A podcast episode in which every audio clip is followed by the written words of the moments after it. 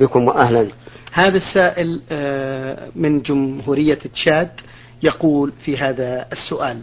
أبكر يقول في هذا السؤال السلام عليكم ورحمة الله وبركاته. أنا أخوكم في الله من تشاد يوسف شرف الدين. لي سؤال يدور حول الاحتكار وهو أني عملت في مال أبي كنا مشتركين في الربح واحتكرنا الطعام إلى أن ارتفع السعر. ومعنى ذلك دفعت رأس المال إلى والدي وقسمنا الربح فيما بيننا. ولقد أشكل علي حديث الرسول صلى الله عليه وسلم في الاحتكار. الحديث لا يحتكر إلا خاطئ. وظننت أن المال الذي وقع لي في قسمتي هو حرام. وسألت بعض الإخوة فقالوا بأن الاحتكار المحرم هو ما أضر بالناس. وأما ما ليس به ضرر بالناس فهو ليس بحرام. نرجو من فضيلة الشيخ أن يوضح لنا هذه المسألة. جزاه الله خيرا. الحمد لله رب العالمين. وأصلي وأسلم على نبينا محمد وعلى آله وأصحابه ومن تبعهم بإحسان إلى يوم الدين. الاحتكار فيما يحتاج الناس إليه محرم لأن ذلك مضر بهم. وقد قال النبي صلى الله عليه وعلى آله وسلم لا يحتكر إلا خاطئ والخاطئ هو مرتكب الذنب عمدا ولكن الاحتكار إنما يكون فيما لا يوجد عند غير هذا المحتكر. وأما ما كان يوجد عنده وعند غيره وأراد أن يبقي السلعة عنده حتى يأتي موسمها فإن هذا لا بأس به ولا يعد هذا احتكارا. فلو أن شخصا اشترى رزا مثلا وقال أدخره إلى وقت موسم موسمه والناس عندهم الرز يبيعون كما يشاءون فإن هذا لا يعتبر محتكرا.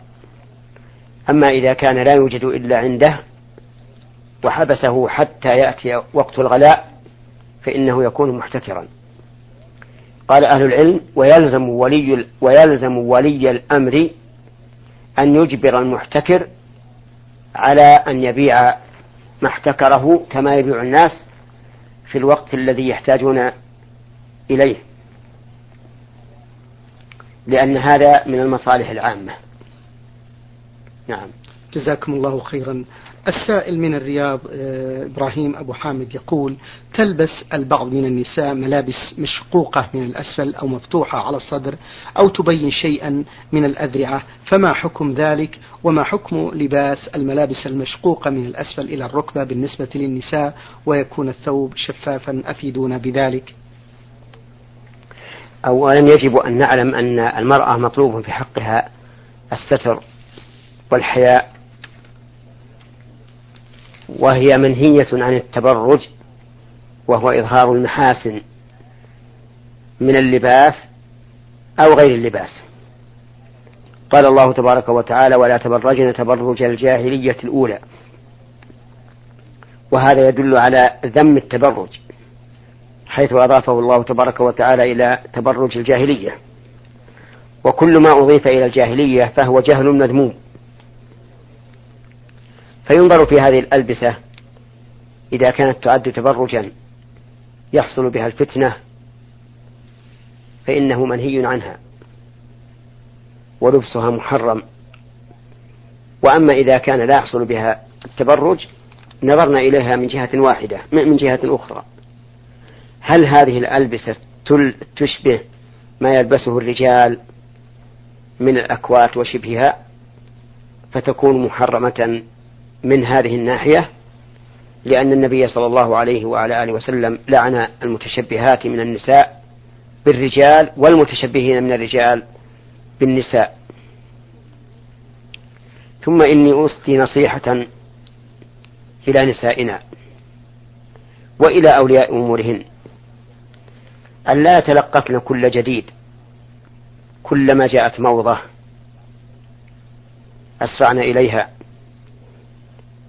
من حلي أو لباس ظاهر أو لباس باطن لأن في ذلك إثراء لمصانع قد تكون غير قد تكون مصانع غير مسلمين وفي ذلك أيضا إنهاك لمالية الزوج إن كانت ذات زوج أو لماليتها إن لم تكن ذات زوج أو لمالية أبيها أو من تلزمه نفقتها.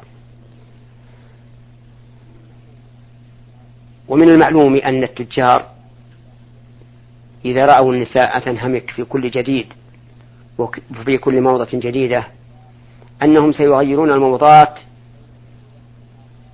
بين كل وقت وآخر قريب منه حتى يكسبوا الربح.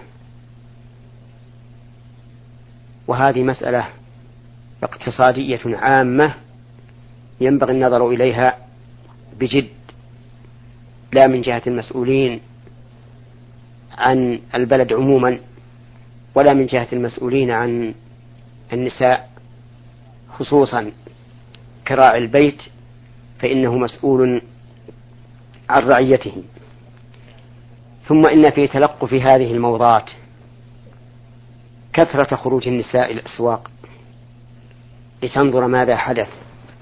من جديد في هذه الموضات فيحصل كثرة دوران النساء في الأسواق وربما يعرضن أنفسهن للفتنة أو يعرضن غيرهن للفتنة. ثم هناك مفسدة آه، تضاف إلى ما سبق وهي أن هذه الموضات قد يكون تحصيلها سهلا على من أغناهن الله. لكنه يكون صعبا على من ضيق الله عليهم, عليهم الرزق. فيحصل انكسار قلب إذا رأت المرأة زميلتها تلبس هذا اللباس وهي باقية على اللباس الأول. فنصيحتي لأخواتي ولرعاتهن من الرجال أن يلاحظوا هذه المسألة. والله الموفق جزاكم الله خيرا. هذه السائلة دعاء ميم عين من جمهورية مصر العربية البحيرة تقول في هذا السؤال قرأت في كتاب بأن أهل السنة والجماعة قالوا بأن من قال إن القرآن محدث فهو كافر وأن القرآن ليس مخلوق فما معنى أن القرآن ليس محدث وليس مخلوق؟ أما من قال إن القرآن مخلوق فهو مبتدع ضال لأن القرآن كلام الله عز وجل وكلام الله من صفاته وصفات الخالق غير مخلوقة. وقد أنكر أئمة أهل السنة على من قال ذلك أي على من قال إن القرآن مخلوق إنكارا شديدا وحصلت بذلك الفتنة المشهورة التي جرت في زمن إمام أهل السنة أحمد بن حنبل رحمه الله. حتى إن بعضهم أي بعض الأئمة أطلق الكفر على من قال إن القرآن مخلوق.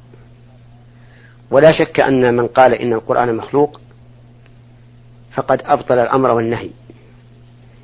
لأنه إذا كان مخلوقا فمعناه أنه شيء مخلوق أنه شيء خلق على هذه الصورة المعينة. فهو كالنقوش في الجدران والورق وشبهها لا يفيد شيئا. إذ ليس إذ ليس أمرا ولا نهيا ولا خبرا ولا استخبارا.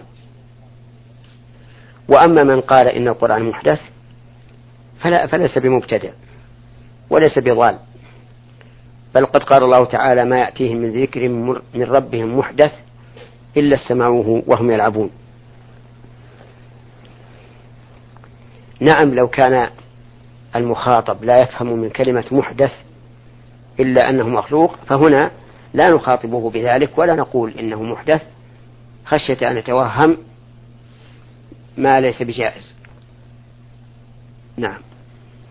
الفقرة الأخيرة في رسالة هذه السائلة تقول شيخ محمد لماذا اعتبرت الفرق الضالة بأن القرآن مخلوق وأنه محدث وما هو الغرض من ذلك؟ نعم.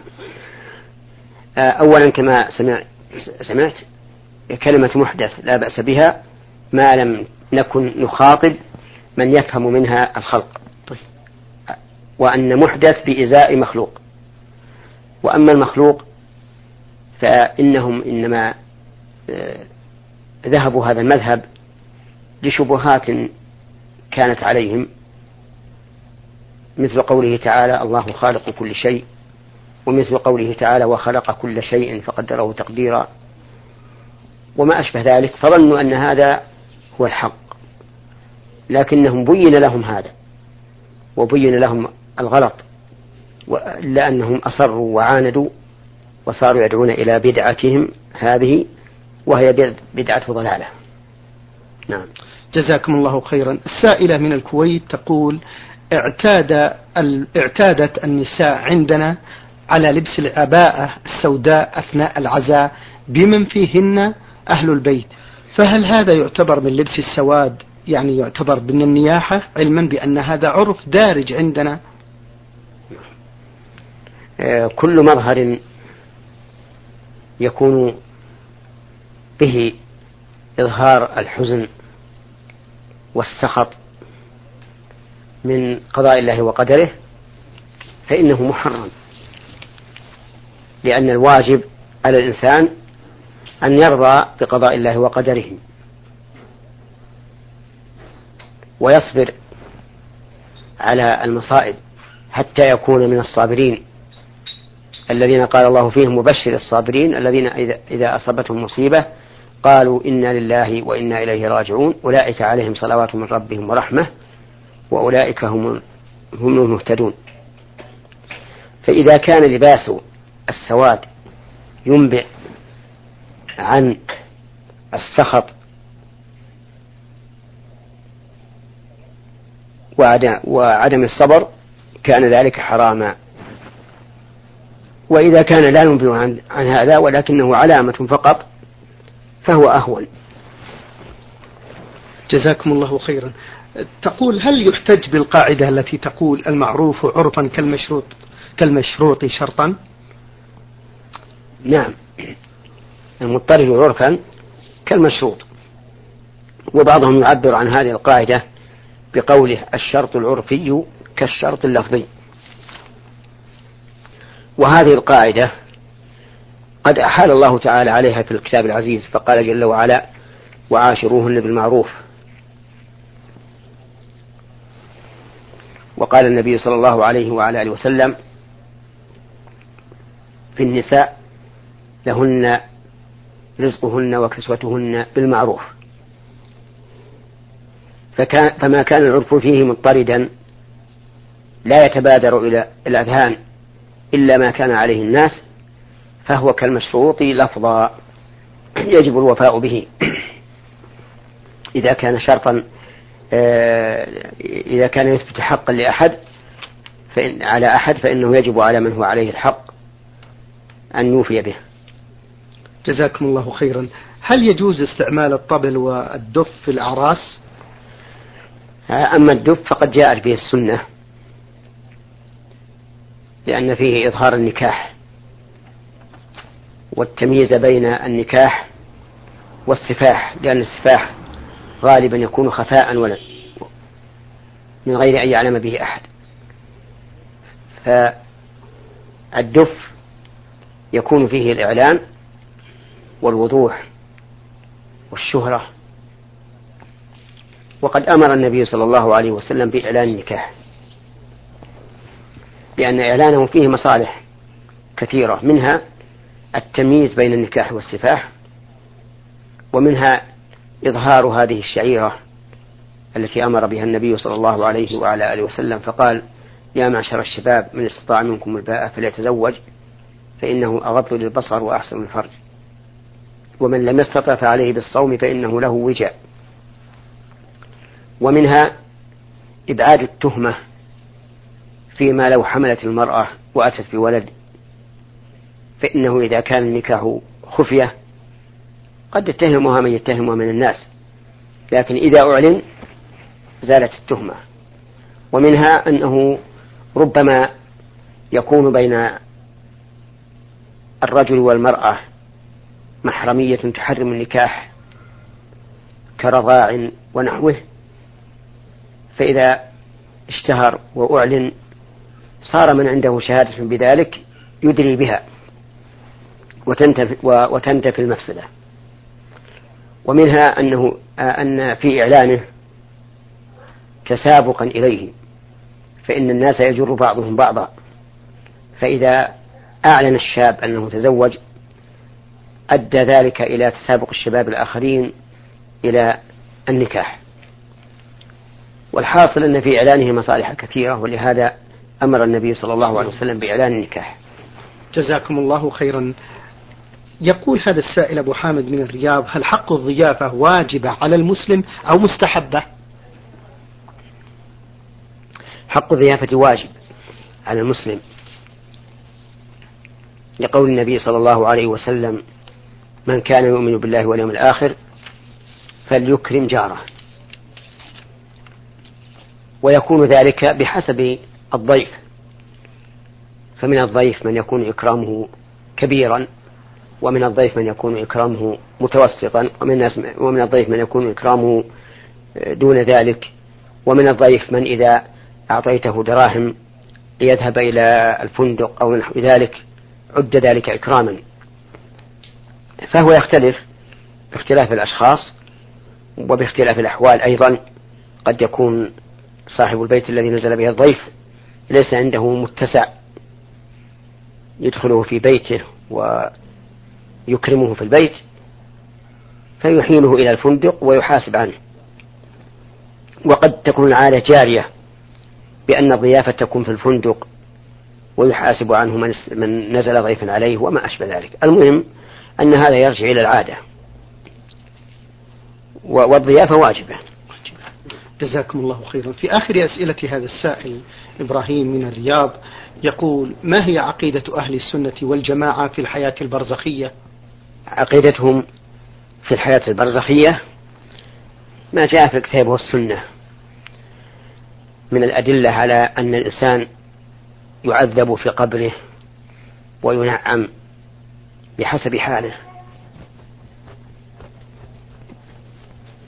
قال الله تبارك وتعالى في آل فرعون النار يعرضون عليها غدوا وعشيا ويوم تقوم الساعة أدخلوا آل فرعون أشد العذاب.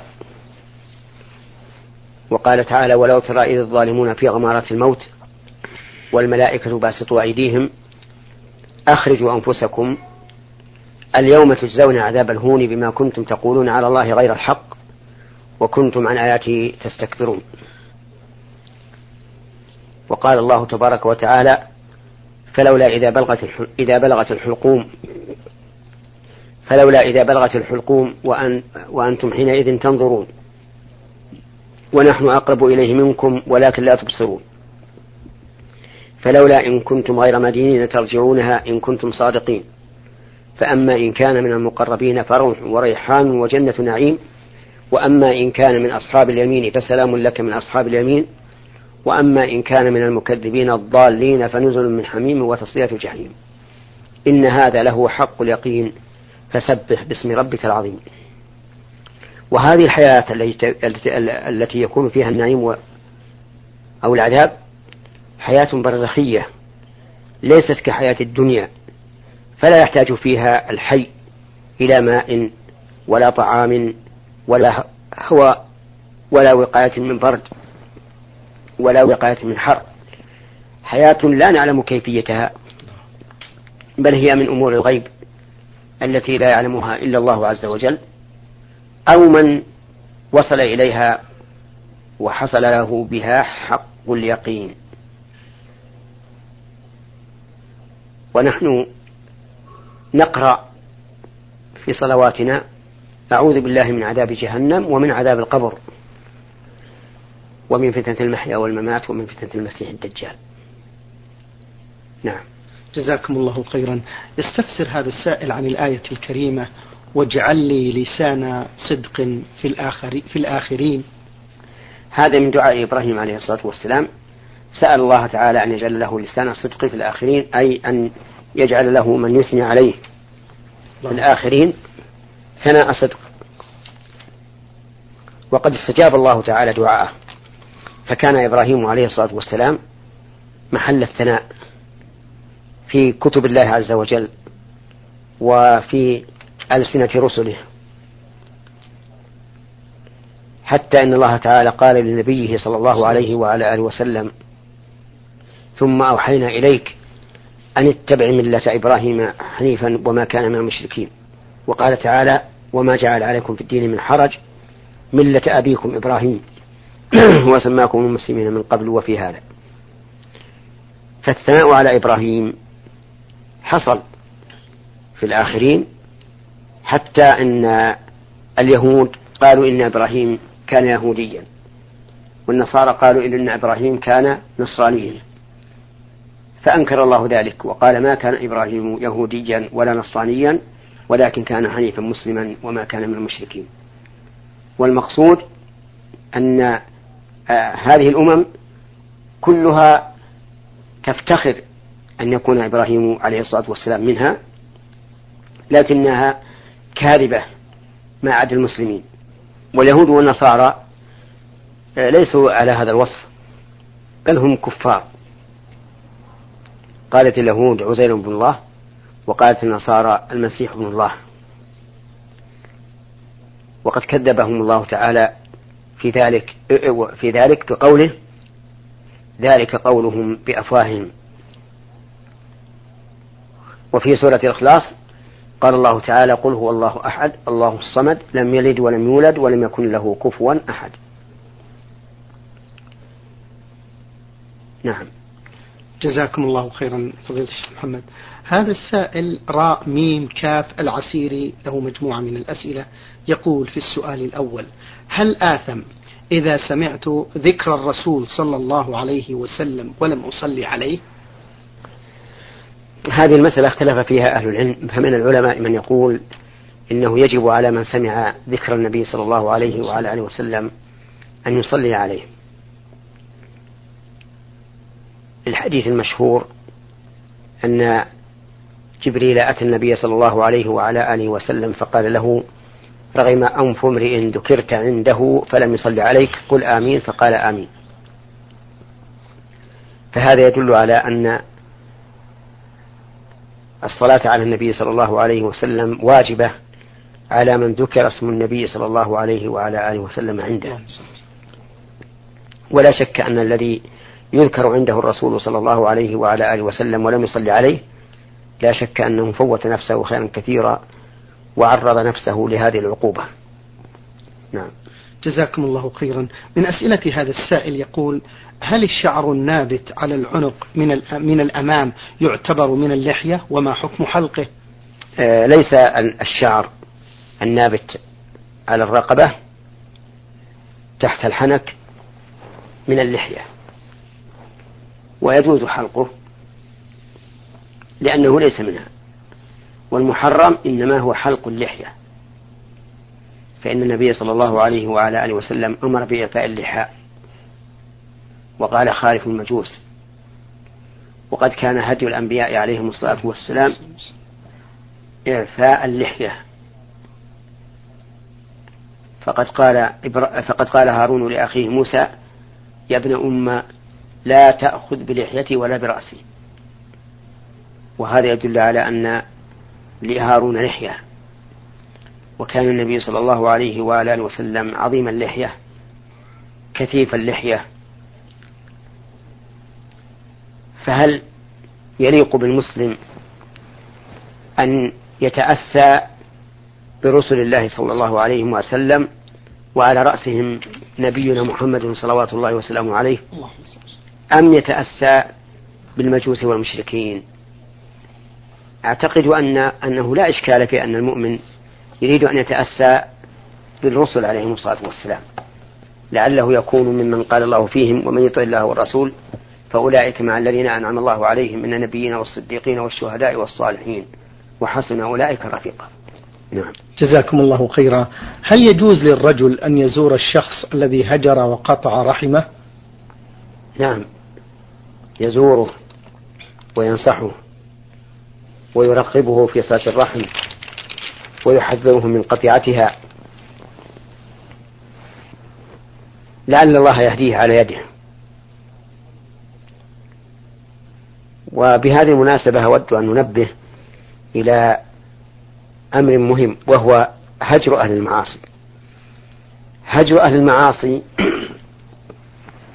جائز إذا كان فيه مصلحة. بحيث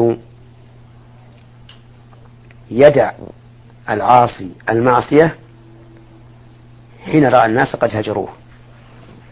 وأما إذا لم يكن فيه معصية وأما إذا لم يكن فيه مصلحة بل ربما يزيد شر العاصي فإنه لا يجوز الهجر فوق ثلاثة أيام. لقول النبي صلى الله عليه وسلم لا يحل للمؤمن أن يهجر أخاه فوق ثلاث يلتقيان فيعرض هذا ويعرض هذا وخيرهما الذي يبدأ بالسلام. وإنما قلنا ذلك لأن العاصي أخ أخ لأخيه المستقيم. دليل ذلك قوله تبارك وتعالى في آية القصاص فمن عفي له من أخيه شيء. فجعل الله تعالى القاتل أخا للمقتول. وقوله تعالى في آية القتال وإن طائفتان من المؤمنين اقتتلوا فأصلحوا بينهما فإن بغت إحداهما على الأخرى فقاتلوا التي تبغي حتى تفيء إلى أمر الله فإن فاءت فأصلحوا بينهما بالعدل وأقسطوا. إن الله يحب المقسطين. إنما المؤمنون إخوة فأصلحوا بين أخويكم واتقوا الله لعلكم ترحمون. فسمى الله تعالى